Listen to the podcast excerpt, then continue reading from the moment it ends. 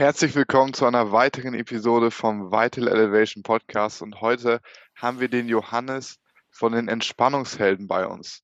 Schön, dass du bei uns bist, Johannes. Ja, vielen Dank für die Einladung, Jonas. Freut mich sehr, heute hier zu sein. Magst du dich einmal gerne nochmal in deinen eigenen Worten vorstellen, für die Leute, die dich noch nicht kennen? Was machst du eigentlich und wie kommt es, dass du dich Entspannungsheld nennst? Ja, das mache ich sehr gerne. Ich versuche das auch so kurz und knapp zu halten. Johannes Förster ist mein Name. Ich komme aus der Mitte Deutschlands, aus Kassel beziehungsweise aus Baunatal und bin zum Studieren damals hergekommen, 2009. Ich bin Sozialpädagoge, beziehungsweise vielmehr muss ich sagen, ich war das, denn in dem Berufsfeld bin ich so nicht mehr tätig.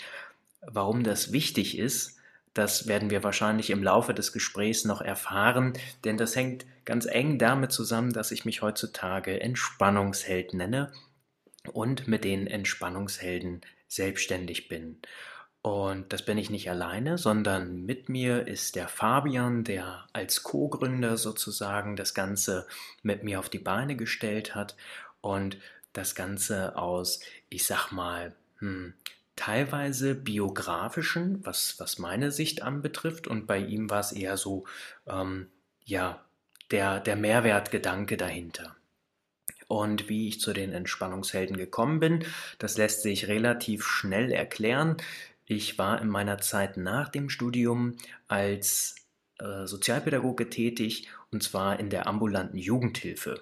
Und falls du dir darunter jetzt noch nichts vorstellen kannst, das ist so etwas wie die Super Nanny und Peter Zwegert ähm, und der Herr Lemke auf RTL 2 im Prinzip als Konglomerat gemeinsam machen. Das heißt, ich bin in Familien gegangen, in denen es gebrannt hat, also hier in die Kassel ähm, Brennpunkte, wenn man so möchte, und habe dort vom Jugendamt bestellt in den Familien möglichst viel Unterstützung gegeben. Und das Ganze hat mal mehr, mal weniger gut funktioniert, denn ich bin gerade frisch aus der Uni gekommen, war ein absoluter Theoretiker und wollte dann das gelernte Wissen, was rückwirkend betrachtet jetzt nicht so viel und nicht so pragmatisch war, in die Familien holen, was natürlich überhaupt nicht geklappt hat, denn mit, keine Ahnung, 23, 24 Jahren, ohne selber Kinder zu haben, was soll man dann Familien mit Kindern großartig erzählen?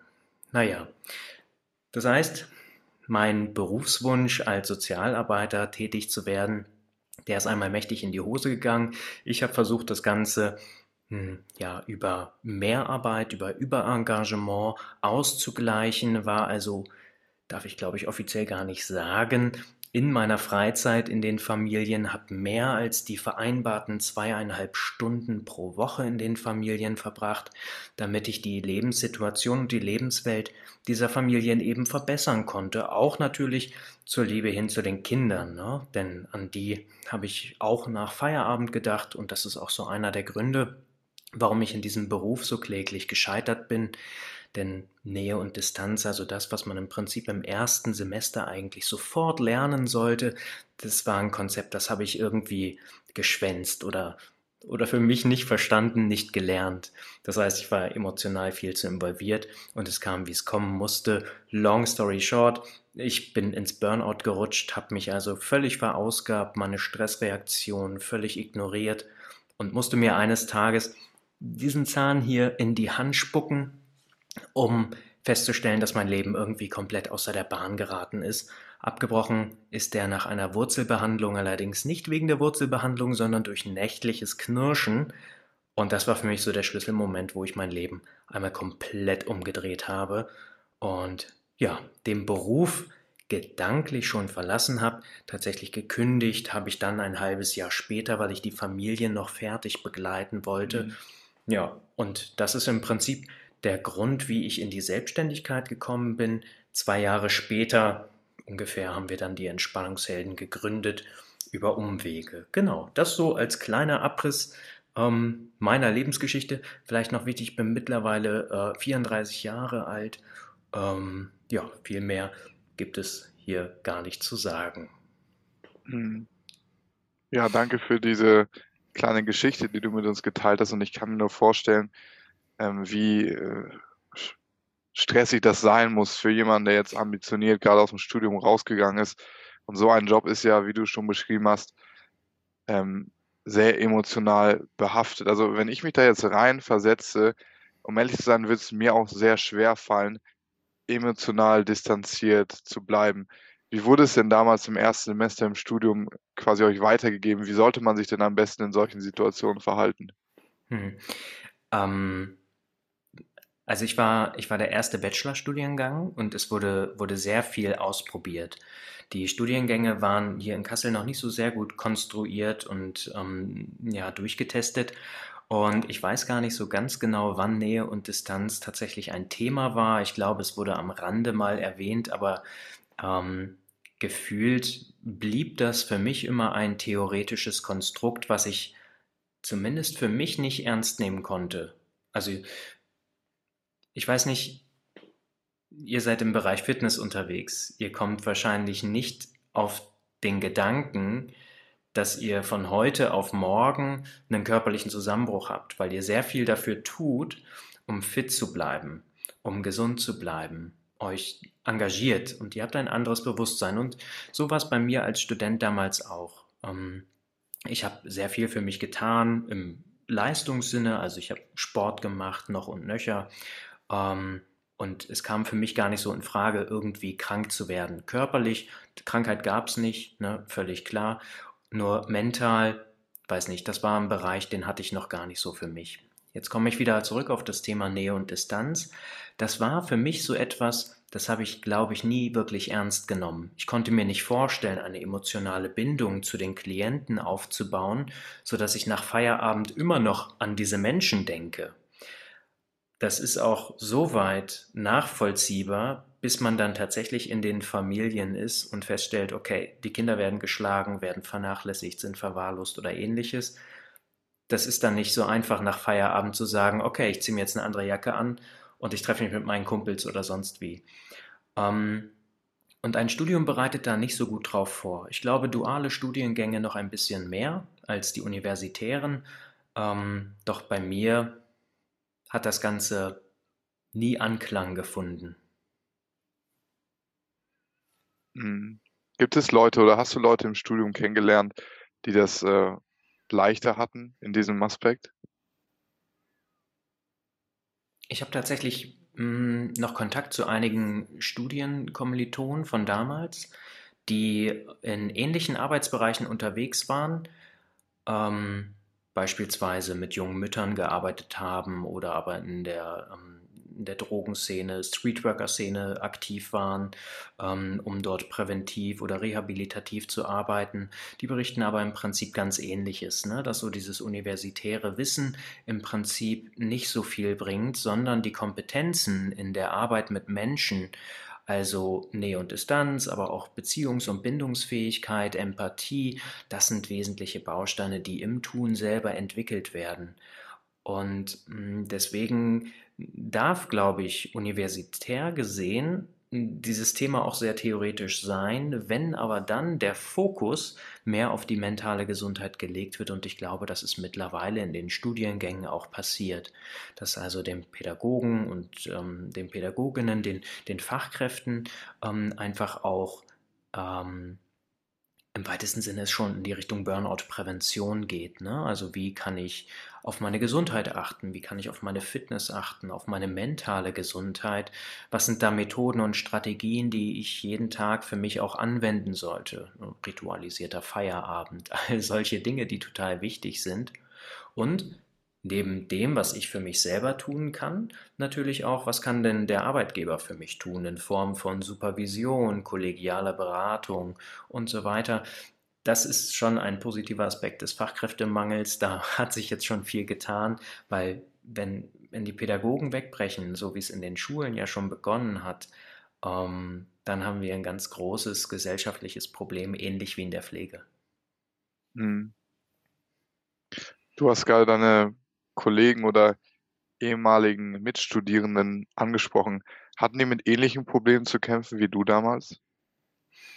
Hm, nicht in dem Ausmaß.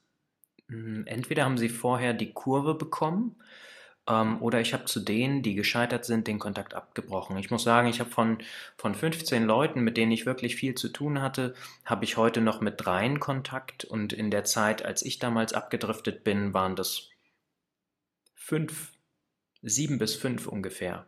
Und ich habe ja auch über die Zeit den Kontakt zu, zu den Kommilitonen auch immer weiter reduziert. Ne? Das ist ja so ganz, ganz archetypisch, dass du dich im Privatleben total zurücknimmst, total rausziehst und jeder Kontakt zu anderen Menschen auch irgendwie als Belastung wahrgenommen wird. Und deswegen war das keine Ressource für mich, auf die Menschen zurückzugreifen, mal zu fragen, hey, wie war das denn für dich oder wie ist das für dich? Wie gehst du damit um? Ähm, das wäre eine Ressource gewesen, für die ich aber gar keine Kraft hatte oder die ich nicht erkannt habe. Mhm. Auf was für Ressourcen bist du damals in dieser Zeit quasi so als Coping-Mechanismus ausgewichen? Tja, das will ich eigentlich hier in einem Gesundheitspodcast überhaupt nicht sagen, aber das waren Zigaretten und Alkohol. Okay. Und ähm, das war so die einzige Strategie, die ich überhaupt hatte, oder Computerspielen auch, ne? so nach Feierabend sich wirklich hinzusetzen und den Kopf auszuschalten, sich drei Bier irgendwie hinter die Binde zu kippen und dann zu sagen, ich falle jetzt ins Bett, ja. Äh, am nächsten Morgen geht es dann wieder weiter, ich stehe wieder auf und äh, der ganze Mist geht von vorne los. Mhm. Mhm. Also es ist dann ja natürlich ein Teufelskreis, weil ja. ähm, Alkohol oder andere Substanzen jetzt nicht unbedingt helfen. Also viele nutzen ja auch Koffein, um am Morgen schön wach zu werden, obwohl sie eigentlich nicht genug geschlafen haben. Quasi mhm. nicht das Problem an der Wurzel packen, sondern nur das Symptom überdecken und dann weitermachen, bis es zu spät ist. Wie war es denn bei dir genau, dieser Punkt, wo du gesagt hast, jetzt geht es nicht mehr weiter?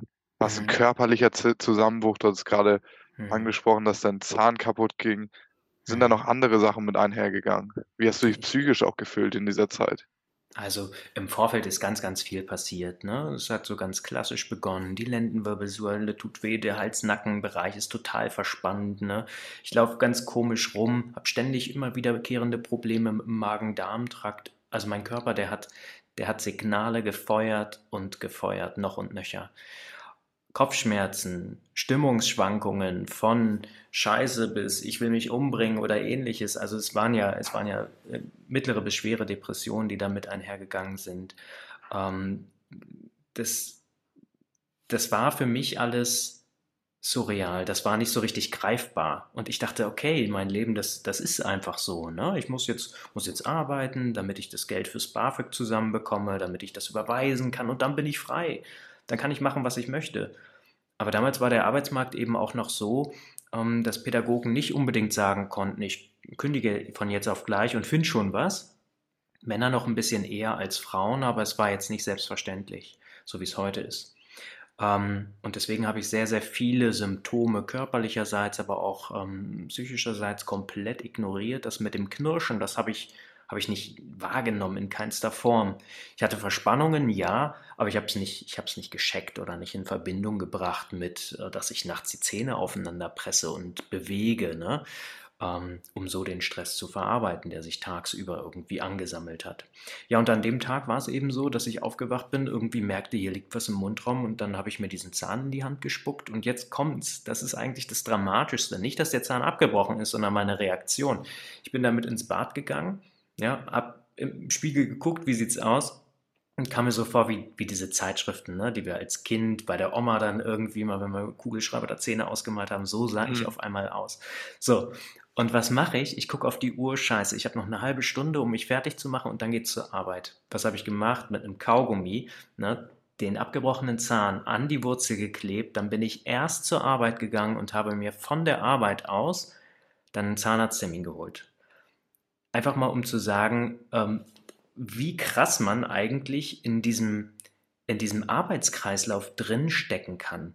Krankheit, ich wiederhole es nochmal, gab es für mich nicht. Ja? Menschen, die Pause machen oder die regelmäßig Urlaub brauchten, um ihre Akkus wieder aufzutanken, die waren für mich schwach. Ja? Mhm. Also Kollegen, Kolleginnen, die, die irgendwie regelmäßig einmal im Monat krank waren oder so, die habe ich verachtet, ne? weil ich dachte, was, was, machen die denn, dass die ständig krank sind?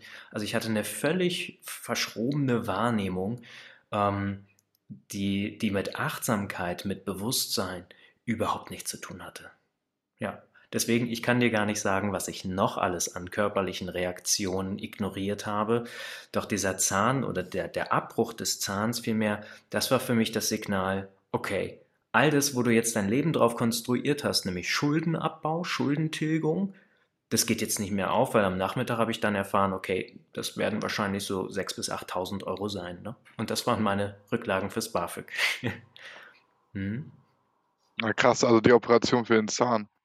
Ja, also die Wurzel musste rausgeholt werden und äh, das ist ja hier, ne, das heißt also in der Front, da ist am Zahnfleisch nur ganz wenig Knochen. Der musste aufgebaut werden. Ne? Und das hat anderthalb Jahre gedauert, bis da sozusagen alles wieder nachgewachsen ist. Solange hatte ich eine Plastikschiene, die ich immer wieder raus und reingesetzt habe. Das heißt, jede Mahlzeit war irgendwie beschissen, Essen gehen war beschissen, weil das immer verbunden war mit, ich muss diese Schiene säubern, muss mich im Spiegel ertragen. Ja, das war einmal total unbequem und nervig. Zum anderen, was macht es mit dem Selbstbewusstsein? Ne?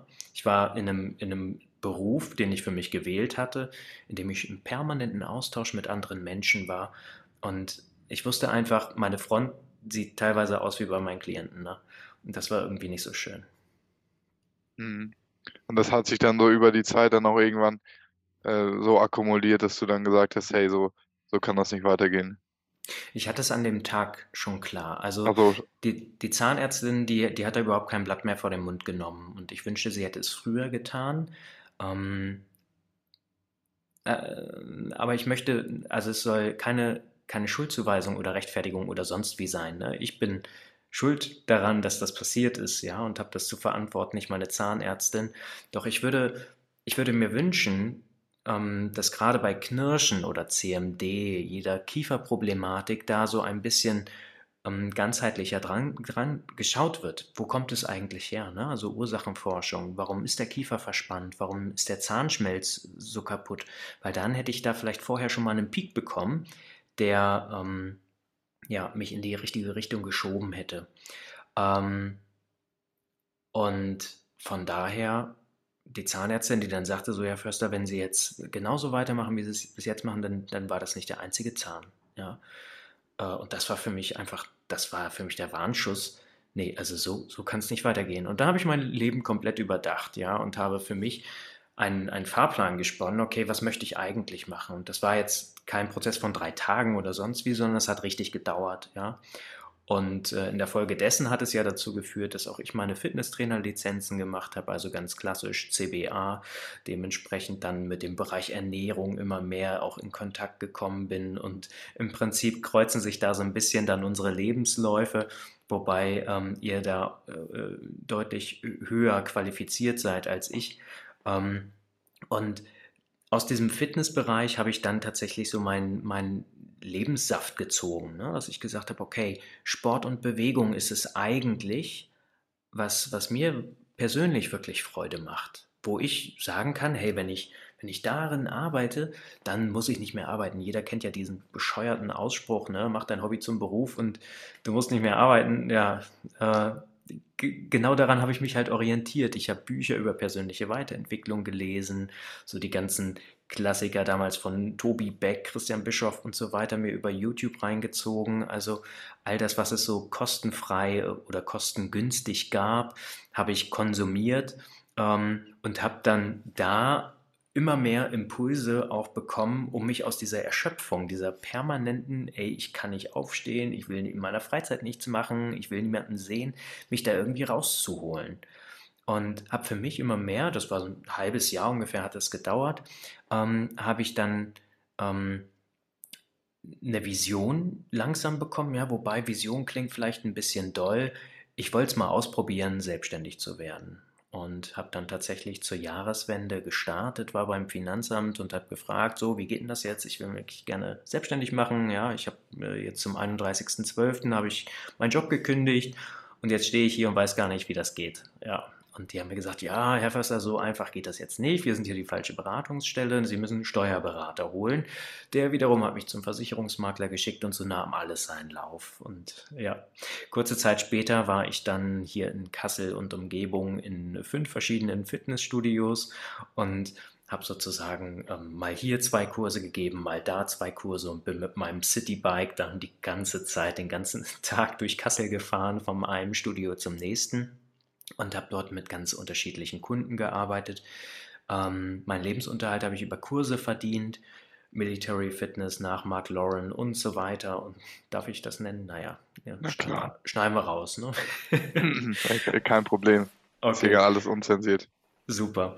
Ähm, und da habe ich eben gemerkt in der Arbeit mit den, mit den Coaches, mit den Klienten, wie man es auch immer nennen möchte, es sind häufig eben genau die Themen, die ich auch habe. Ne? Also Stress, die Achtsamkeit, die total fehlt und ähm, das in Verbindung mit, mit körperlichen Reaktionen. Und die zu deuten, das hat mich immer interessiert. Also habe ich geguckt nach weiteren Fort- und Weiterbildungen und bin immer mehr in den mentalen Bereich gekommen. Und jetzt wird äh, die, die Long Story dann wirklich short. Äh, das, was mir am meisten Freude gemacht hat, das war schlussendlich dann nicht mehr so sehr, also Fitness auch, ja, ne, am Gerät oder mit Langhandeln, wie auch immer. Auch Leichtathletik war super. Doch das mentale Arbeiten mit meinen, mit meinen Kunden, das war total super. Also die in eine Meditation zu führen oder in die Muskelentspannung, in das autogene Training. Und die haben sowas noch nie erlebt, musst du dir vorstellen. Also die kennen Entspannung nicht. Und die kennen auch nicht den, den Körper, wie er runterfährt. Ja, so dass ich da regelmäßig dann Menschen hatte, die, die vor, vor Freude geweint haben, weil sie so erleichtert waren, dass die Schultern mal runtergekommen mhm. sind oder sie frei atmen konnten, nicht das Gefühl hatten, die ganze Zeit den Bauch irgendwie anspannen zu müssen. Und das waren einfach so, so schöne Momente, wo ich dachte, ey, ey, hier fühlt sich das so an, als wäre ich hier zu Hause. Ja. Und schlussendlich habe ich dann diesen Bereich ausgebaut. Mhm. Super interessant, weil ich sehe auch bei vielen Leuten, bei mir persönlich war es auch ähnlich, dass es zuerst über die Körperlichkeit kam. Also mhm. zuerst über das Training. Und mit dem Training, ja, wenn du Erfolge haben möchtest, dann reicht es nicht nur ins Training zu gehen, sondern die Ernährung spielt eine Rolle. Mhm. Und dann wirst du irgendwann auch an ein Limit kommen, wenn du deinem Körper nicht die notwendige Regeneration gibst, wenn du nicht mhm. genug schläfst. Und so haben sich für mich diese Dinge auch erstmal rein auf dieser leistungsorientierten Ebene gefestigt, mhm. Bis ich dann auch gesehen habe, wow, da ist ja noch mal eine komplett andere Ebene, diese mentale Ebene, die auch in ein gesundes Leben sehr einen, einen sehr großen Einfluss daraus hat. Absolut. Siehst du das auch, dass, dass quasi die Körperlichkeit, ein körperliches Training für viele Menschen der erste Schritt ist, um überhaupt mal ein Bewusstsein für den Körper zu erlangen? Ja, es ist der einfachste Weg. Ähm, der Körper gibt ein direktes Feedback. Ja, wir können die Muskulatur zur Erschöpfung bringen durch ein Training. Das ist auch ein wohliges Gefühl, was sich ausbreitet. Nach dem Training was sich dann allerdings auch schon auf das mentale, auf das eigene Bewusstsein bezieht. Ne? Etwas, das weißt du selber als Sportler, etwas durchgezogen zu haben, ja, mal zehn Kilo mehr bewegt zu haben als noch gestern oder vorgestern, das macht was mit uns, das baut uns total auf. Doch der Körper ist erstmal das unmittelbare Feedback, was wir in der Umgebung nun mal haben. Wir merken Schmerzen zuerst, merken Temperaturunterschiede zuerst, merken, ob die Luftfeuchtigkeit feucht oder warm ist. Das merken wir alles über unseren Körper. Und dieser Körper dient uns als Projektionsfläche, um dann Interpretationen beziehungsweise im weitesten Sinne auch das Bewusstsein erstmal wirken zu lassen. Und deshalb ist dieser Zugang über die Körperlichkeit, wie das die progressive Muskelentspannung zum Beispiel macht, eine total fantastische Methode, um ja die, diese Barriere auch zu brechen. Ne? Diese Barriere zwischen, ey, ich bin nur, nur körperlich am Arbeiten, ne? nee, sind wir sowieso nie, sondern wir gehen auch mal rein, lassen auch mal Entspannung zu. Ja. Mhm. Ja, wir leben ja in einer Gesellschaft, ähm, und das hat es auch so ein bisschen eingangs erwähnt, dass Entspannung ähm, als Schwäche dargestellt wird, mhm. dass Ruhe als Langeweile, beziehungsweise ich habe das Gefühl, dass sehr viele Leute auch Angst haben, Langeweile zu spüren und zuzulassen, weil wir einfach dauerhaft stimuliert werden fast schon mehr als vor als vor Schmerz. Ja, die Leute betäuben sich mit Social Media, mit Fernsehen, weil sie einfach nicht mit ihren Gedanken sein wollen. Viele sagen mhm. das ja auch so offen, ey, ich möchte nicht äh, mit meinen Gedanken konfrontiert sein, deswegen mhm. ähm, bin ich hier die ganze Zeit am Machen. Was glaubst du, wo das herkommt, dass wir in einer Gesellschaft leben, wo es nicht nur toleriert wird, Stress zu haben, sondern in gewisser Weise sogar akzeptiert und vielleicht sogar gefördert wird? Wir kennen das ja alle, diese Smalltalks, diese Gespräche: „Wow, ich bin so unter Stress.“ Also, wenn Mhm. ich jetzt von mir selber berichten mag, ich merke in mir selbst, wahrscheinlich durch die gesellschaftliche Kondition kreiert, dass ich so merke: „Ey, wenn ich wenn da da jetzt eine Person ist, die sagt: „Wow, ich bin so busy, ich habe so viel Stress, ich bin so am Mhm. Machen“ und ich vergleiche mich selber damit und ich merke so: „Okay, ich kann nicht so viel berichten wie die andere Person“, dass ich mich so quasi schon automatisch, sage ich mal, weniger wert fühle, weil ich Mhm. weniger Stress habe und weniger mache. Stress als Statussymbol, Ja. ja. Ja, ja. Also, äh, da wird's wahrscheinlich in den nächsten Jahren viele Bücher drüber geben. Ähm, denn genau das, was du was du beschreibst, ist, glaube ich, 'ne skan ganz starke Ursache dafür, dass wir ständig in dieser Ablenkung sind, ne? Hm, ein kollektives Bewusstsein darüber, dass es auch anders geht, wäre, glaube ich, sehr schädlich für das derzeit bestehende System, das auf höher, schneller, weiter ausgelegt ist. Denn zu sagen: „Ey, 50% sind auch okay“ oder „Ich mache nur so viel, wie ich brauche“, das hat nichts mehr mit höher, schneller, weiter, mit, äh, Kapitalismus et cetera zu tun. Du kennst sicherlich diese Geschichte mit dem Fischer, der am Strand steht, der Millionär kommt, der sagt: „Hier, ne, statt nur 3 Fische zu zu fangen, bau doch 'n großes Imperium auf, um schlussendlich dasselbe zu machen, was du auch zuvor tust.“ Es hat sich so es hat sich so 'n Bewusstsein eingeschlichen, dass wir in unserem Leben ständig arbeiten müssen, dass wir ständig unter Strom sein müssen, damit wir uns, genauso wie du's grade beschrieben hast, wertig fühlen, ja? Wir sind permanent im Vergleich mit anderen Menschen, schauen immer wieder: „Hey, wie machen's denn andere? Wie erfolgreich sind denn andere?“ Und über Social Media ist es so leicht, darüber unglücklich zu werden, weil wir natürlich immer genau diese diese exorbitant großen Erfolge auch sehen, die teilweise ja total übertrieben und aufgeblasen dargestellt werden und überhaupt nicht der Realität entsprechen. Auch unser Gehirn sagt uns immer: „Hey, pass mal auf, hier gibt's 'ne 'ne 'n Ist-Zustand, 'n Soll-Zustand und diese Diskrepanz dazwischen, das ist meine Unzufriedenheit.“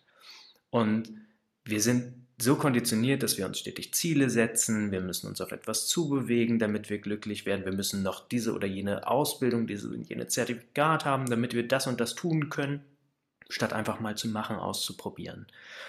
Und es gibt, ähm, ich meine ich meine, in Harvard wurden die die Studien durchgeführt. Ähm, das waren tatsächlich Untersuchungen von Studierenden, die in einer Dunkelkammer eingesperrt waren und die sollten genau das, was du eingangs gesagt hast, diese Langeweile oder das auf sich alleine gestellt sein mit den mit den Gedanken sollten sie ertragen für 20 Minuten. Ja, das ist nicht mal nicht mal 'ne MBSR-Bergmeditation, wenn man so möchte. Für 20 Minuten in diesem schwarzen, dunklen Raum sollten sie einfach nur ausharren. Und sie hatten 2 Optionen. Entweder sie sind mit sich im Reinen beziehungsweise im Bewusstsein, sie müssen ja gar nicht mit sich im Reinen sein, oder aber sie stimulieren sich von außen. Und der Stimuli war hierbei ein Elektroschocker.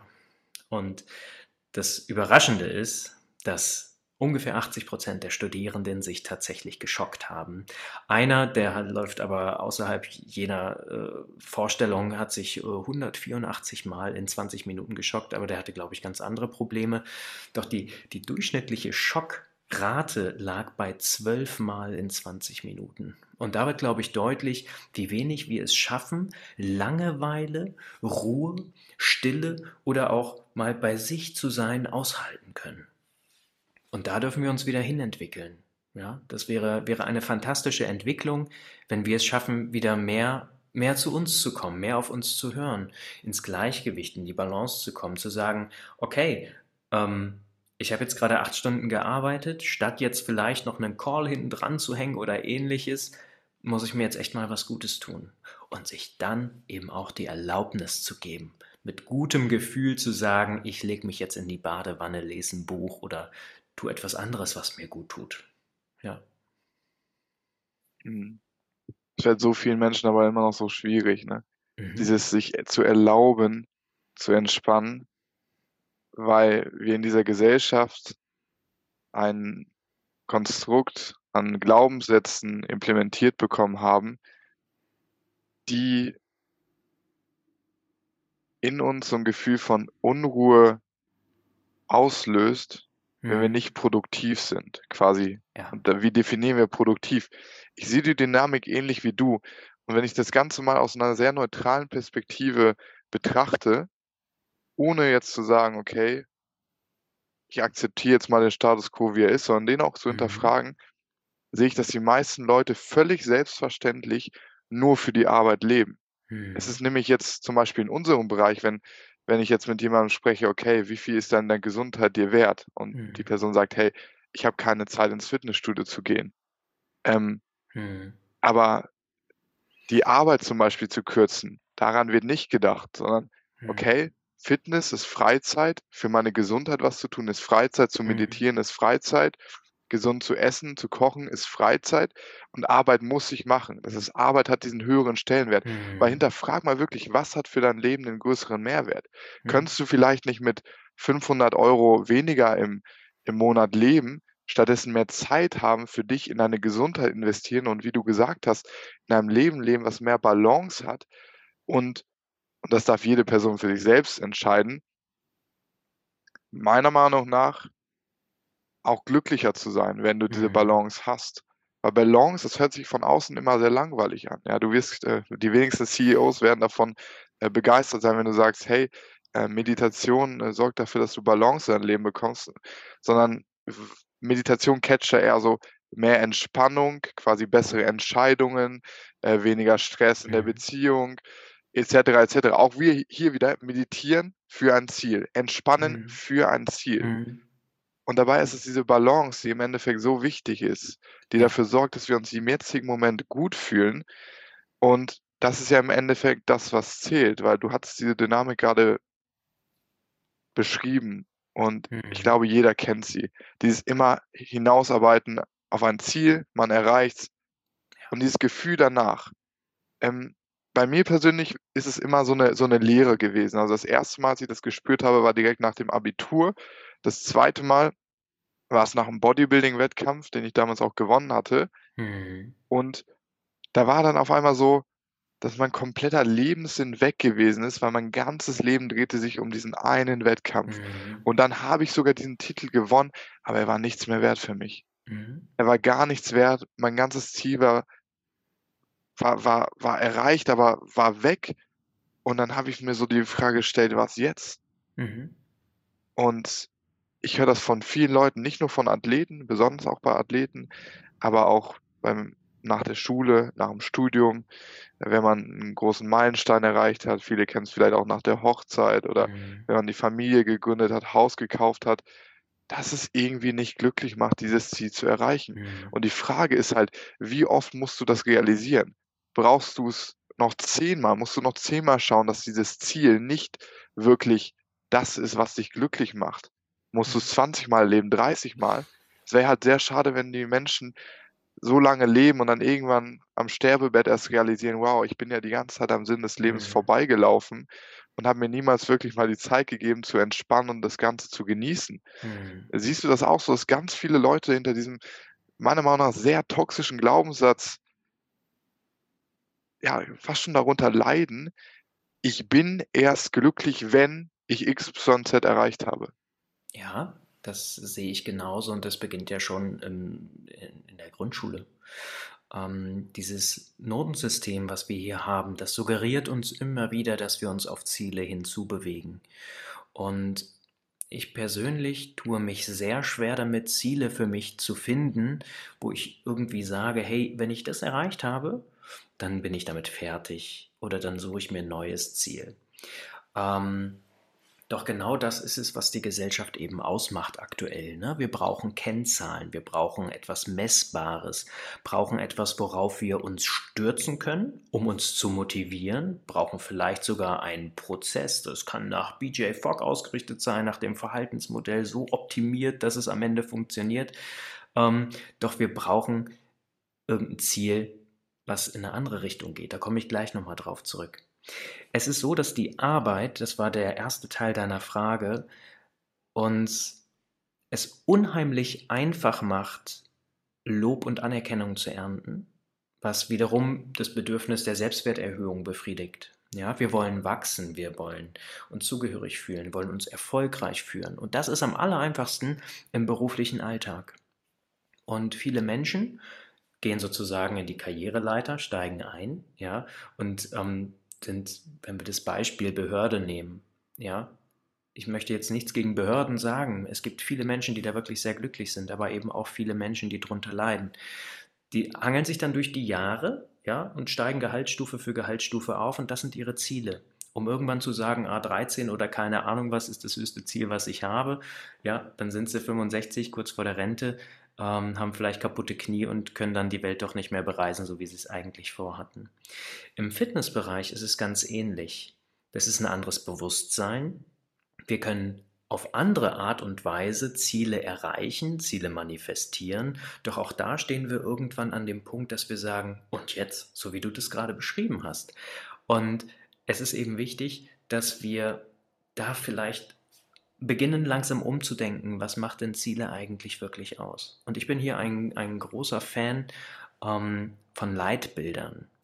Nicht zu sagen, ich möchte, möchte heiraten, möchte einen Sohn und eine Tochter haben, sondern sich ein Ziel zu setzen, wie möchte ich mich eigentlich als Vater definieren? Was ist mir wichtig? Was ist mein Ziel als Vater? Was kann ich jeden Tag für meine Kinder tun, um diese, dieses Ziel der Vaterrolle tatsächlich auszufüllen? Oder aber, wenn wir es jetzt nicht auf die Familie beziehen oder auf die Vaterrolle, was bedeutet Gesundheit für mich? Und was ist mein Ziel, jeden Tag dafür zu tun, damit ich nicht am Ende dies und jenes habe, sondern um mir jeden Tag gerecht zu werden? Und das impliziert aber gleichzeitig auch, dass wir uns viel Zeit dafür nehmen, um zum einen über unsere Werte nachzudenken, also was sind die Dinge, die mich im Leben wirklich, wirklich bewegen, die mir wichtig sind, die mir als, als Leitstern dienen und daraus eben kleine Sätze, vielleicht sogar Affirmationen oder Leitgedanken abzuleiten, was das konkret in der Umsetzung im alltäglichen Handeln bedeutet. Und das ist es, was, was mir eine Zieldefinition ein bisschen leichter macht. Ich bin da nicht gut drin, also Ziele setzen. Ähm, doch diese Ziele, die du angesprochen hast, etwas zu erreichen und dann zu sagen, und was jetzt, da bin ich noch viel schlechter drin. Und deswegen arbeite ich lieber mit dem Leitbild und definiere jedes Jahr für mich aufs Neue. Also setze mich hin, meistens ist das nichts Neues, sondern es variiert dann ein bisschen, es kommt was hinzu, es verschwindet was, wie ich in diesem Jahr sein möchte. Und arbeite mich so von Jahr zu Jahr und bin ganz überrascht, was da manchmal so kommt. Mhm. mhm. Vor allem, was manchmal auch kommt, wenn man eben diesen Druck auch rauslässt weil das ist sogar eine Frage, die ich mir in der letzten Zeit auch häufig stelle. Du hattest ja auch eingangs erwähnt, wir leben in einer in einem System. Es geht immer darum, höher, schneller, weiter. Mhm. Dieser Druck ist da. Aber die Frage, die ich mir stelle, ist ist es wirklich wahr, dass dieser Druck dafür sorgt, dass wir bessere Resultate erreichen? Mhm. Weil ich habe das Gefühl, dass dieser Druck wie so wie so 'ne Wasserleitung ist, die auf einmal verengt ist und das Wasser kann nicht mehr Mhm. da durchfließen. Und wenn wir diesen Druck einfach loslassen, dann merken wir, dass wir dass die Dinge von selbst geschehen, mit Mhm. weniger Aufwand, weil wir jetzt fließen lassen. Wir können's, äh egal was für ein Konzept du oder ich jetzt Mhm. haben, ja, aber im Endeffekt ist dieses Universum, in dem wir leben, ja Energie, so. Mhm. Besteht im Endeffekt alles aus Energie. Und ich habe das Gefühl, dass dieser Druck, den wir uns machen, dieser Stress, diesen Energiefluss hemmt. Und wenn wir Mhm. loslassen, die Energie fließen kann und dann wie quasi auf Magie man sieht es bei ganz vielen Leuten, die sagen: „Hey, Mhm. ich mache jetzt weniger, aber erreiche trotzdem mehr Resultate.“ Deswegen die Frage an dich: Glaubst du wirklich, dass Stress hilft, um bessere Resultate zu erreichen? Dann habe ich eine schöne Gegenfrage aus dem Bereich Fitness für dich. Was ist denn effektiver, wenn wir uns mit 200 Kilo in der Beinpresse wirklich, wirklich quälen über fünf Wiederholungen oder wenn wir das Ganze mit 160 Kilo machen, fünfmal, also leichteres Gewicht, selbe Wiederholungsanzahl, aber die Ansteuerung von der Muskulatur viel bewusster geschieht? Ja, da ist, äh, in in der Regel Letzteres. Man sieht es ja auch bei den Mhm. Profi-Bodybuildern, die sind halt per Definition die muskulösesten Menschen Mhm. der Welt, sind aber nicht so stark wie die stärksten Menschen, Powerlifter oder Strongman, Mhm. haben aber immer Muskel au Mu Muskelmasse aufgebaut. Was heißt das im Ja. Endeffekt? Dass dadurch, dass dass dass dem Körper nicht der maximale Stress gegeben wird, sondern nur so viel Stress, wie er benötigt, um zu wachsen, das Optimum erzielt wird. Und die Bewusstheit eben dabei ist. Das ist das ist für mich der der springende Punkt. Dieses erst mal das Spüren können der Muskulatur. Mhm. Hm, das ist 'ne Grundfähigkeit, die die Menschen verlernt haben. Im Fitnessstudio, ganz klassischer Test: Arme nach vorne strecken, Schulterblätter nach hinten ziehen, ohne den Ellenbogen zu beugen. Das Mhm. haben können viele nicht. Das können wirklich viele nicht und die denken: „Hey Johannes, was soll ich tun? Wie wie geht das?“ So, und dieses Bewusstsein zu schaffen: „Hey, sei doch erst mal bei dir im Körper, spür dich selber.“ Ja, das ist es, was was was für mich dieser diesen Energiefluss auch beschreibt. Bewusst in diesem Moment zu sein. Wirklich zu sein und zwar mit ganzem Herzen, ja? Gibt ja da so schöne Zitate und so weiter. Ähm, wir müssen nicht immer 100% geben. Wir müssen nicht immer unser Bestes geben. Wir dürfen versuchen, unser Bestes, was in diesem Moment grade möglich ist, zu geben und das ist völlig ausreichend. Und da haben wir mal bessere, mal schlechtere Tage. Hm, Energie, die fließt, das ha dieses Beispiel mit dem Rohr und dem Überdruck, was du beschrieben hast, das ist ganz wunderbar und greift da total. Energie, die fließt, ähm wenn wir es 'n bisschen auf das Spirituelle beziehen, die spüren wir. Unser ich nehme ich nehme 'n plastisches Beispiel aus meinem Leben dafür. Mein erster Kunde in der Selbstständigkeit als Personal Trainer, das war 'n Pokerspieler. Und der hat mich gefunden über mein Facebook-Profil, das ich 2 Tage zuvor erstellt habe und ich hatte 3 Follower. Das war meine Mutter, mein bester Freund und eine Kommilitonin. 2 von denen haben ganz fest an mich geglaubt. Und dieser Pokerspieler, der hat mich gefunden und wer sich heute mit SEO et cetera auseinandersetzt, der weiß, wie unwahrscheinlich das ist. Dieser Pokerspieler hat mich für 4 Einzelstunden in der Woche gebucht, à 50 €.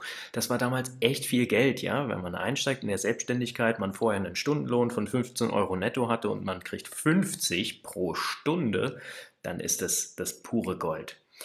Und dieser Typ hat mich eben für 4 Mal gebucht, ähm, und im Voraus bezahlt und hat die Termine immer kurz vorher abgesagt. Das Geld habe ich aber behalten. So durfte ich in die Selbstständigkeit starten, ja? Immer mit 'nem finanziellen Puffer und das war für mich dieser Energiefluss. Ich spüre, ich bin auf dem richtigen Weg. Ich darf das jetzt auch mal anzunehmen, nichts tun zu müssen, um das zu bekommen. Und ich glaube, dass alles im Leben ein ein Geben und Nehmen ist.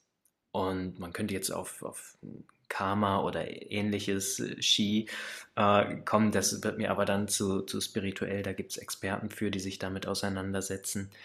Ähm, ich glaube, ja, es gibt diesen Energiefluss, den du beschrieben hast und wir müssen nicht immer alles geben, denn genau das, was du gesagt hast, wir behindern dadurch diesen Fluss ganz stark.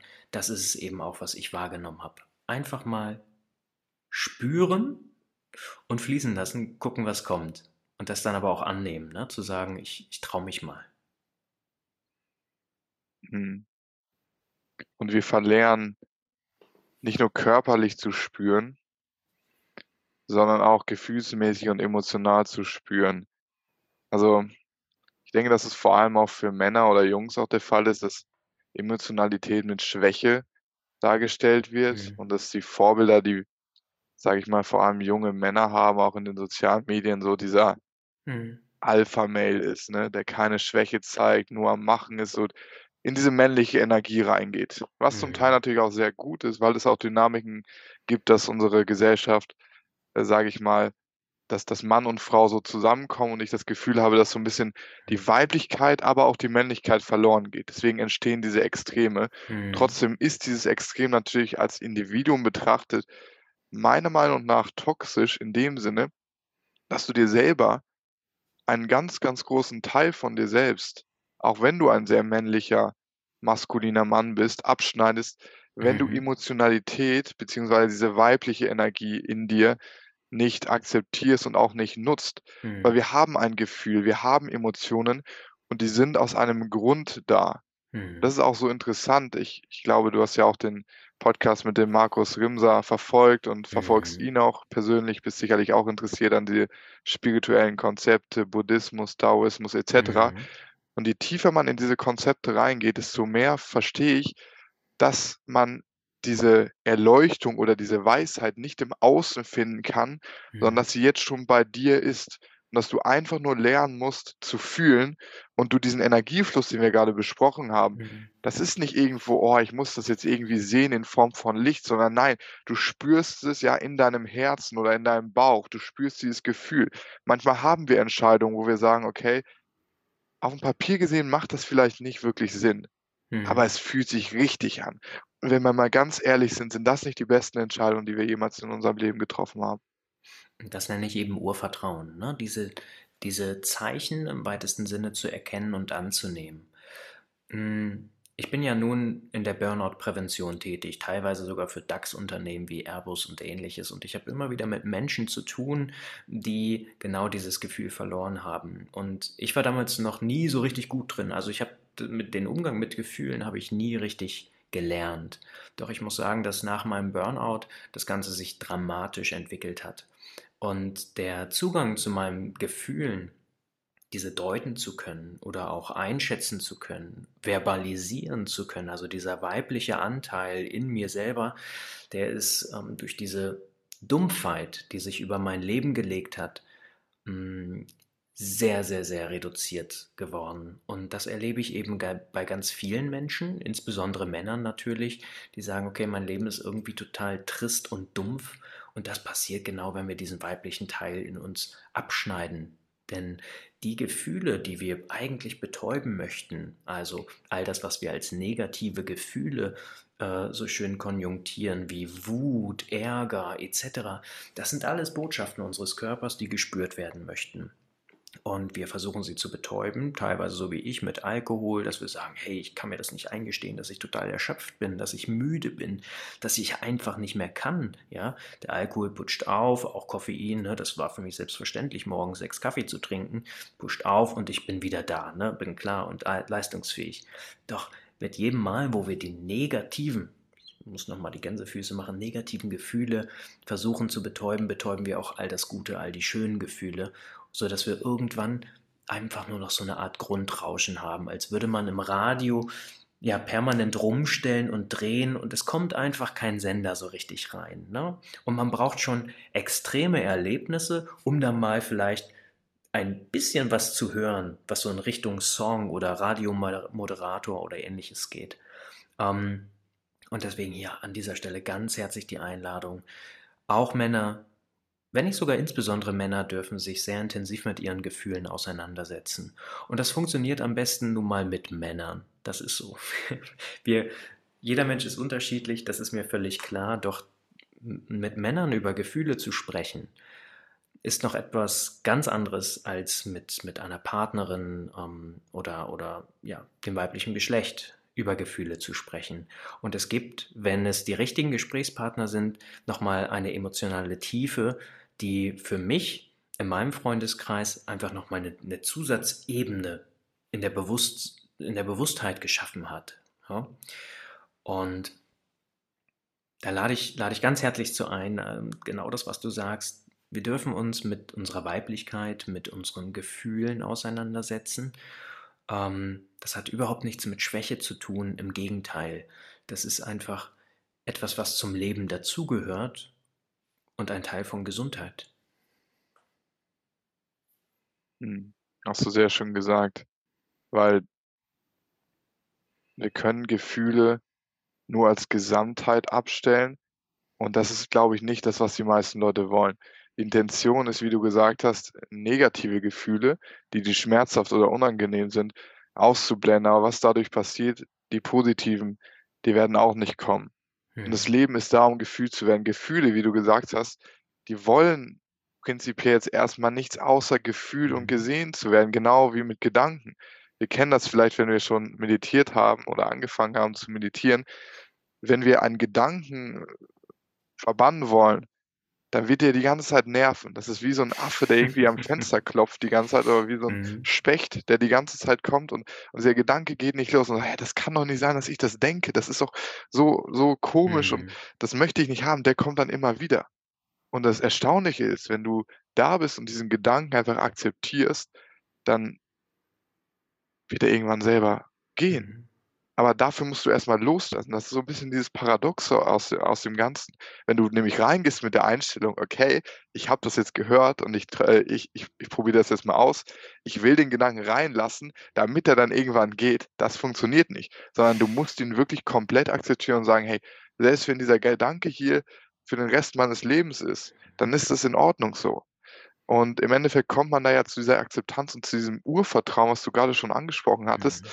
wo ich sehe, dass so viele Menschen einfach 'n Problem damit haben, ins Vertrauen zu gehen. Da ist immer 'nen Kontrollzwang und wir sehen das Mhm. natürlich in unserer Gesellschaft, wie viele Kinder auch erzogen werden. Wir haben da natürlich die Autorität. Wir haben den Staat, der auch eine Autorität darstellt und alles muss kontrolliert werden. Oh, Mhm. ähm, man hält sich die Person ans Gerech ge ans Gesetz. Wir brauchen Polizei, wir brauchen Militär, wir haben Gesetze, weil wir uns selbst nicht vertrauen. Und der logische Schluss, den die Menschen, auch wir als Individuum daraus ziehen, ist, dass wir uns plötzlich selbst nicht mehr vertrauen. Das heißt, in uns ist dieses Ego-Konstrukt, was sagt: „Wow, ich ich muss mich selbst kontrollieren.“ Und hier ist ja ein sehr großes Paradoxon, weil wie willst du dich selbst kontrollieren? Wenn Mhm. du das bist, was kontrolliert werden soll, wie kannst du dich selbst kontrollieren? Es ist ja nicht möglich. Und dementsprechend finde ich, ist es auch teilweise so 'n bisschen, ähm muss ich muss ich auch so 'n bisschen schmunzeln, wenn man jetzt, sage ich mal, irgendwelche Regeln oder teilweise auch Gesetze als Nonplusultra betrachtet, aber sich gar nicht mehr bewusst ist, dass das auch einfach nur Sätze sind, die Menschen wie du und ich verfasst Mhm. haben, nach bestem Gewissen. Und das heißt nicht, dass das jetzt unantastbar ist, sondern es darf auch von dir selber analysiert werden. Du darfst Mhm. es anschauen und sagen: „Hey“ „basiert das auf meinen Werten? Ist das Mhm. das, wofür ich als Person stehe oder eben nicht?“ Und es fällt uns so schwer zu sagen: „Hey, ich lasse jetzt gehen. Ich lasse diesen Kontrolleur in uns gehen. Ich sage jetzt, ich mache den ganzen Tag nichts“, weil viele Leute haben davor so viel Angst. Mit vielen Leuten spreche ich darüber und sage so das Gedankenexperiment und dann quasi, wenn wir sprechen, Meditation, Spiritualität, die Themen und dann kommt so diese Gegenfrage: „Okay, du willst jetzt, dass ich gar nix mache, so? Dann passiert doch nichts.“ Und was ich dann so überlege: „Okay, probier's mal aus. Mach mal gar nichts.“ Und du wirst sehen, dass spätestens, wenn der Harndrang kommt, wenn du Hunger hast, wenn du müde wirst, auf einmal dein Körper sich verändert und Dinge tut. Mhm. Und du wirst Impulse in dir auf äh, spüren, die kommen und dafür sorgen, dass du dich bewegst. Das heißt, das ist eine eine Vorstellung, die gar nicht der Realität entspricht, weil wir Menschen es ist unsere Natur zu agieren. Wir machen Dinge.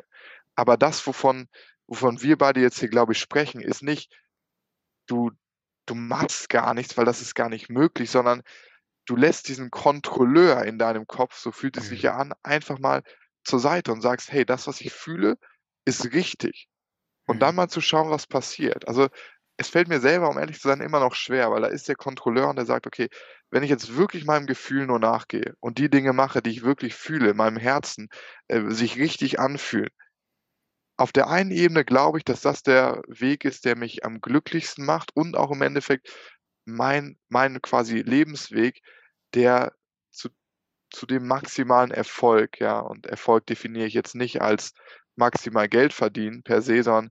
Maximal Erfolg für für das, was basierend auf meinen Werten richtige Ziele sind führt. Aber es fällt mir trotzdem schwer, weil da dieser Kontrolleur ist, der sagt: „Hey, das macht keinen Sinn. Ich habe Angst davor, was passiert, wenn ich loslasse.“ Mhm. Komme ich hier auch hier wieder zurück zum Leitbild. Der Kontrolleur ist ja wie eine äußere Instanz, der eingefärbt wird durch unsere Gesellschaft, durch unseren Erziehungsstil, durch unsere Elternbezugspersonen, Peer Group und so weiter und so fort. Dieser Kontrolleur kann verändert werden und kann genau den Maßstab annehmen, den wir ihm vermitteln und beibringen. Und das können wir über das Leitbild gut tun, indem wir unsere Werte mit unseren, mit unseren Sätzen ableiten. Was bedeutet das konkret im Handeln für mich? Und uns damit jeden Tag auseinandersetzen, für uns ein Regelwerk aufstellen. Wie möchte ich sein im Leben? in unterschiedlichen Situationen. Wenn Barmherzigkeit für mich ein Wert ist, was bedeutet das, wenn ich in der Straßenbahn fahre, einen Sitzplatz habe und es kommt jemand Älteres hinein zum Beispiel. Oder aber ich muss Zivilcourage zeigen, weil jemandem Ungerechtigkeit äh, widerfährt. Das sind schlussendlich die Dinge, die mich zufrieden machen am Tagesende. Zu sagen, hey, ich bin aufgestanden, habe meinen Platz angeboten. Ja, da war jemand dankbar für meine Barmherzigkeit. Klingt jetzt beim Sitzplatz anbieten ein bisschen, bisschen übel, aber ähm, Zivilcourage zeigen. Das sind so die Dinge, da bin ich schlussendlich drauf stolz. Und das sind auch die Dinge, die interessanterweise fließen. Da denke ich nicht drüber nach, müsste ich da jetzt eingreifen? Nein, ich tue es, weil ich mhm. ganz genau weiß, das ist mein innerer Kompass, da zieht mich das gerade hin. Ungerechtigkeit kann ich nicht haben, also gehe ich dazwischen und handle nach meinem inneren Regelwerk. Die Gesetze draußen, die Regeln, die Spielregeln, zehn Gebote, wie auch immer, welchem christlichen oder Buddhismus man da angehört, da gibt es ja unterschiedliche Regeln. Das ist alles fein und darf auch alles sein. Und ich mag die Regeln in Deutschland auch, auch wenn viele natürlich übertrieben sind, doch sie geben Struktur. Doch wir für uns selber können uns auf unseren Einflussbereich konzentrieren. Wie lege ich das Ganze für mich aus anhand meiner Werte? Und wenn wir da viel Klarheit drin haben, dann fließt zum einen zur Energie, also die Energie, die du besprochen hast, ja, also ja, es fließt, dann haben wir das Urvertrauen, weil wir genau wissen, ich werde in den Momenten, in den Situationen da draußen, werde ich richtig reagieren, weil ich mir jeden Tag sozusagen sage, was ich denn eigentlich tun muss. Und das schafft Bewusstsein, das schafft Verbindung zu unserem Körper, zu unserer Seele. Und das ist es schlussendlich, was für mich auch Achtsamkeit, was Bewusstheit ausmacht, was für mich schlussendlich das beste Stressmanagement ist. Mhm. Das heißt, es ist im Endeffekt eine, ein großer Teil auch innere Arbeit, die gemacht wird. Mhm. Wertearbeit, wirklich mal zu verstehen, was ist mir überhaupt wichtig und nicht blind diesem gesellschaftlichen Zwang hinterherzulaufen, weil es einfach so akzeptiert ist und niemand hinterfragt, die mhm. Arbeit ist dein Mittelpunkt, so. Mhm. Und dir dann so die Frage zu stellen: „Okay, wer hat mir das überhaupt erzählt? Was sind überhaupt meine Werte? Was ist mir wichtig?“ Und dann quasi von von innen heraus in die Entspannung zu kommen. Ich glaube, das ist doch viel wichtiger, erstmal diese Arbeit zu machen, als zu sagen: „Okay, ähm, ich bin ich bin dauerhaft unter Stress, ich will jetzt einmal entspannen, alles Mhm. klar.“ ähm, abwechselnd kalt, warm duschen, ja, am besten Eisbad machen, Sauna, dann noch, äh, noch mal 'ne Stunde jeden Tag meditieren, dann noch mal zum mhm. Sport.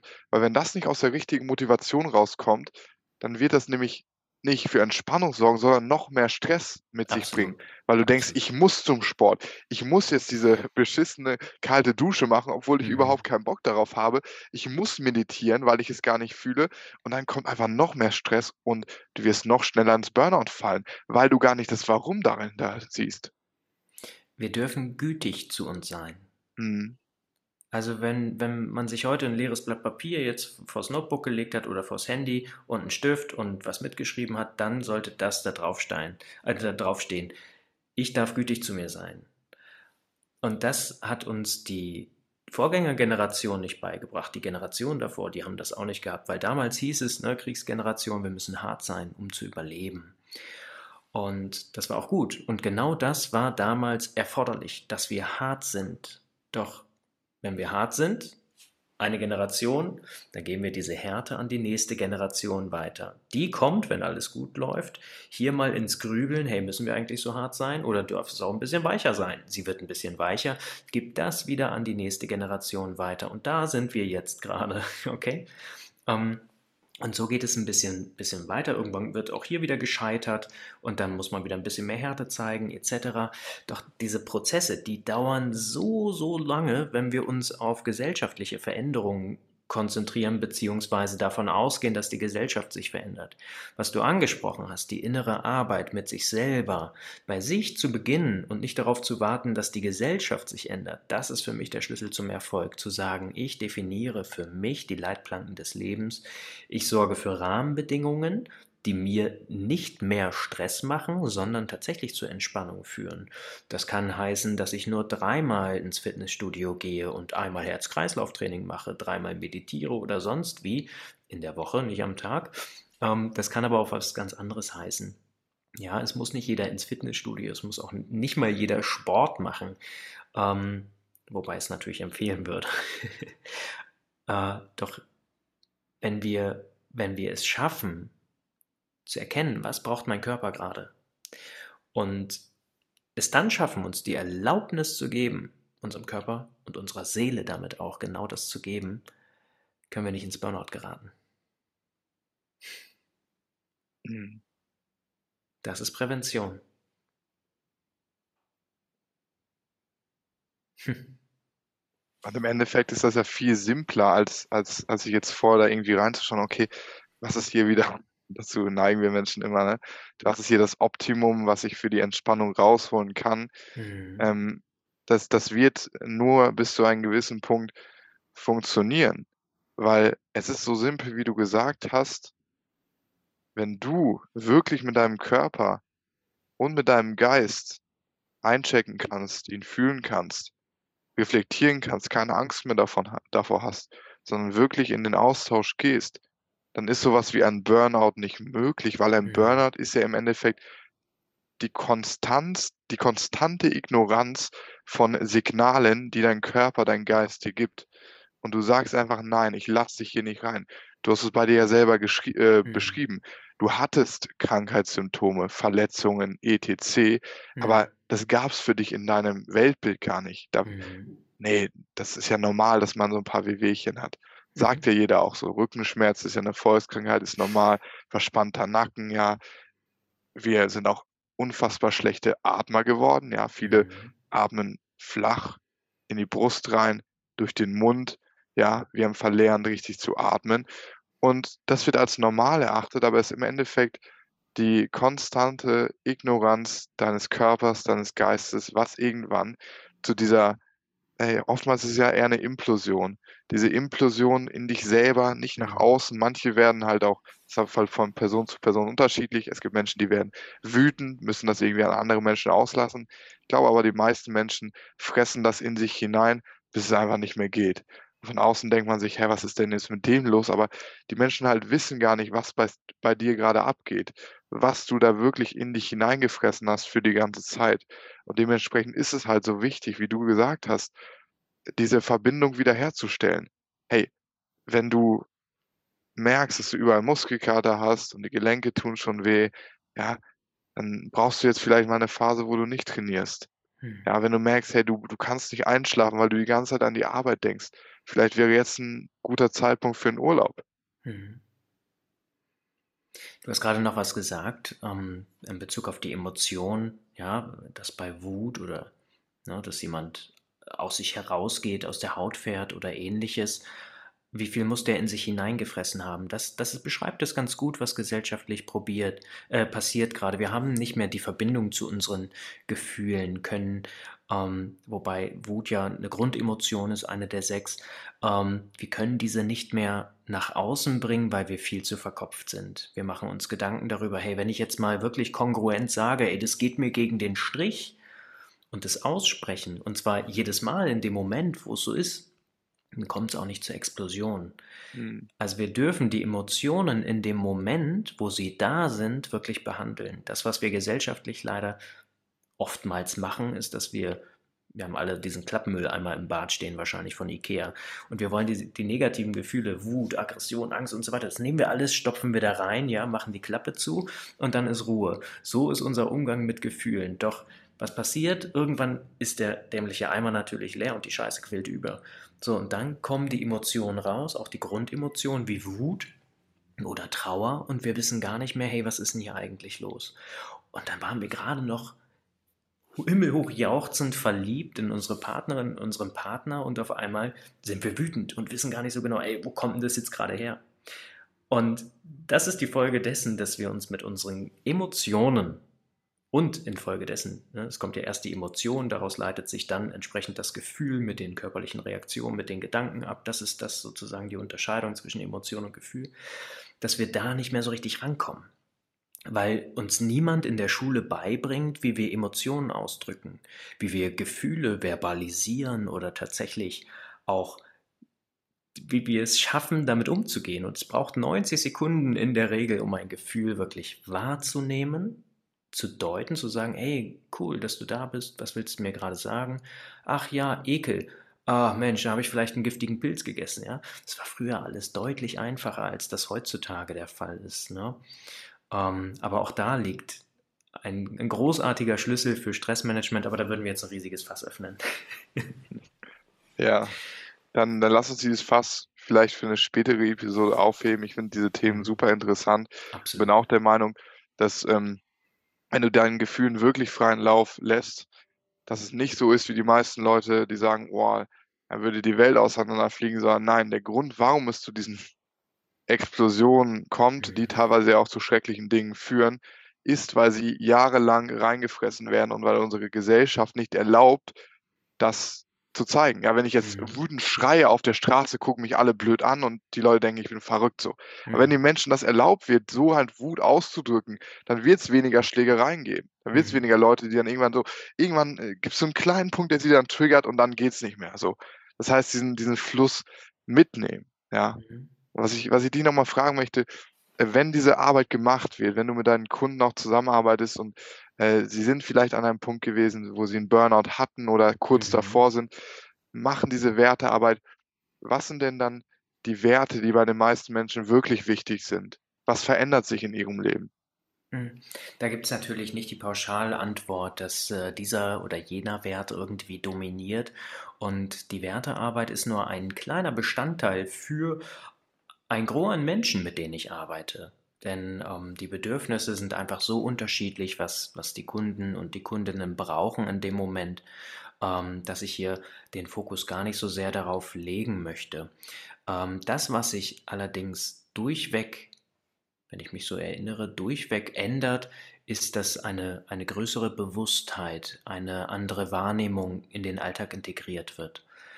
In Bezug auf, wie nehme ich meine Umwelt wahr, wie nehme ich mich selber wahr und wie sind meine, wie ist im weitesten Sinne mein Selbstvertrauen, aber auch mein Selbstbewusstsein ausgeprägt. Das verändert sich in die eine oder andere Richtung.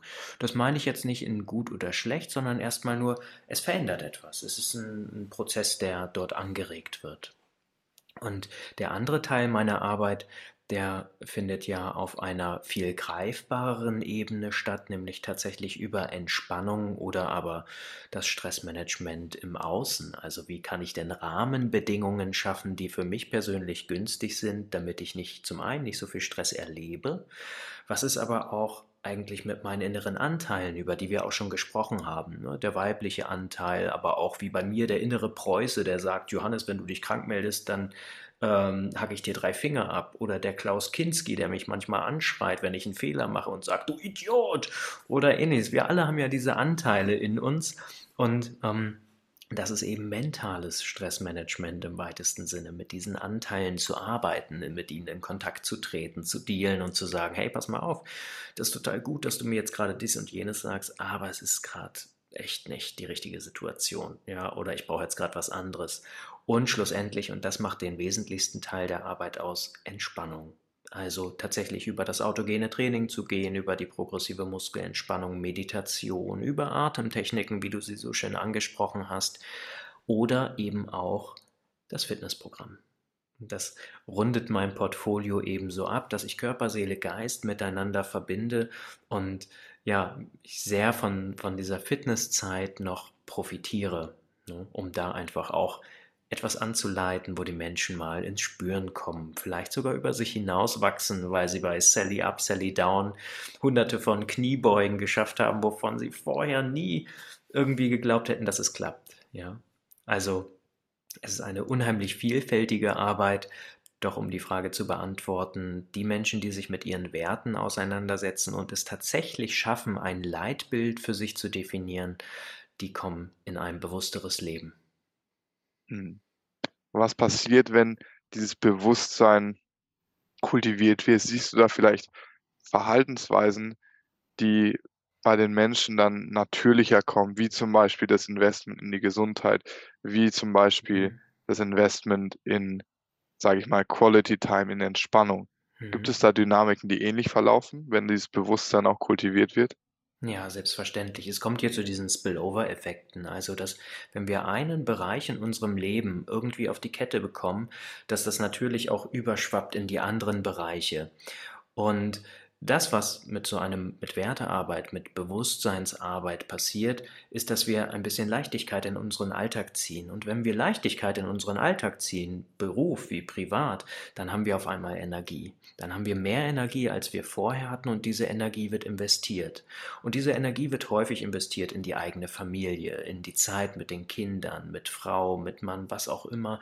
Und auch da wird weitere Energie freigesetzt. Ja, weil auf einmal mehr Lebensqualität entsteht. Ja, die Scheidung kann vielleicht im schlimmsten Falle abgewendet werden, weil einfach Zeit da ist, weil ähm, der typische Manager entspannt ist. Äh, wenn dann die Beziehung rund läuft, dann äh, kommt mehr Lebensfreude auf. Das heißt, wir, wir kriegen dieses Bewusstsein, dass wir sagen, oh Mensch, jetzt wo mein Leben Spaß macht, möchte ich es vielleicht auch noch verlängern. Das heißt, ich beschäftige mich mal mit Atemtechniken, mit gesunder Ernährung, mit einem, mit einem Sportprogramm, Herz-Kreislauf-Training und so weiter. Und ähm, e- egal wo man ansetzt, diese Spillover-Effekte kommen immer. Und wichtig ist eben, und damit runde ich es vielleicht nochmal ab, dass wir ohne Ziel ein Gleichgewicht aus Aktivität und Passivität haben. Das ist wie so ein Pendel, was schwingt, ne? Aktivität und oder, oder Arbeit, Entspannung, ja. Ich will jetzt nicht Work-Life und so weiter, weil das ist kein Konstrukt, was für mich gut greift, aber Anspannung, Entspannung ist so das beste Beispiel dafür, dass wir eben immer wieder zurückfinden dürfen in unsere körpereigene Homöostase. Mhm. Ja, Johannes, ich würde sagen, das ist ein wunderschönes Abschlusswort oder ein Abschlussstatement für unsere heutige Episode. Ähm, ich danke dir sehr, dass du dabei warst und möchte dir nochmal die Chance geben, ähm, den Leuten, die das jetzt vielleicht gehört haben und dich zum ersten Mal gehört, gesehen haben, zu sagen, wo sie dich finden können und was sie bei dir erwarten können. Ja, sehr gerne. Also erstmal Dankeschön für deine Zeit, die du hier in dieses Interview investiert hast. Natürlich auch an dich, Jonas, dass du mir die Fläche jetzt hier gerade bietest. Wenn du dich mehr für das Thema Entspannung, Stressbewältigung oder auch Burnout-Prävention interessierst, dann kannst du uns gerne auf Instagram besuchen. Das ist unser stärkster Kanal. Dort posten wir fünf bis sechs Mal in der Woche Postings zu den verschiedensten Themen und das Ganze auf edukativer Basis, aber auch in Form von Geschichten. Wir bieten ebenfalls Präventionskurse an. Das bedeutet, dass du über digitale Produkte online Entspannung erlernen kannst. Ich leite dich sozusagen zu Hause an und das Ganze ist so gut, dass es von den gesetzlichen Krankenkassen zu größten Teilen finanziert wird. Ja, und eine Herzensangelegenheit ist mir natürlich mein Podcast, der sehr, sehr erfolgreich läuft. Den findest du auf allen Podcast-Apps wie Apple Music oder sonst wie. Ähm, gib einfach Entspannungshelden ein und du findest Meditationen, Entspannungsübungen, kleine Impulse zum Nachdenken und dazu lade ich dich ganz herzlich ein. Vielen Dank für deine Zeit. Sehr schön. Dann nochmal vielen Dank, Johannes. Ihr habt es gehört, checkt ihn unbedingt ab und wir sehen uns beim nächsten Mal. Vielen Dank, bis dahin. Ciao.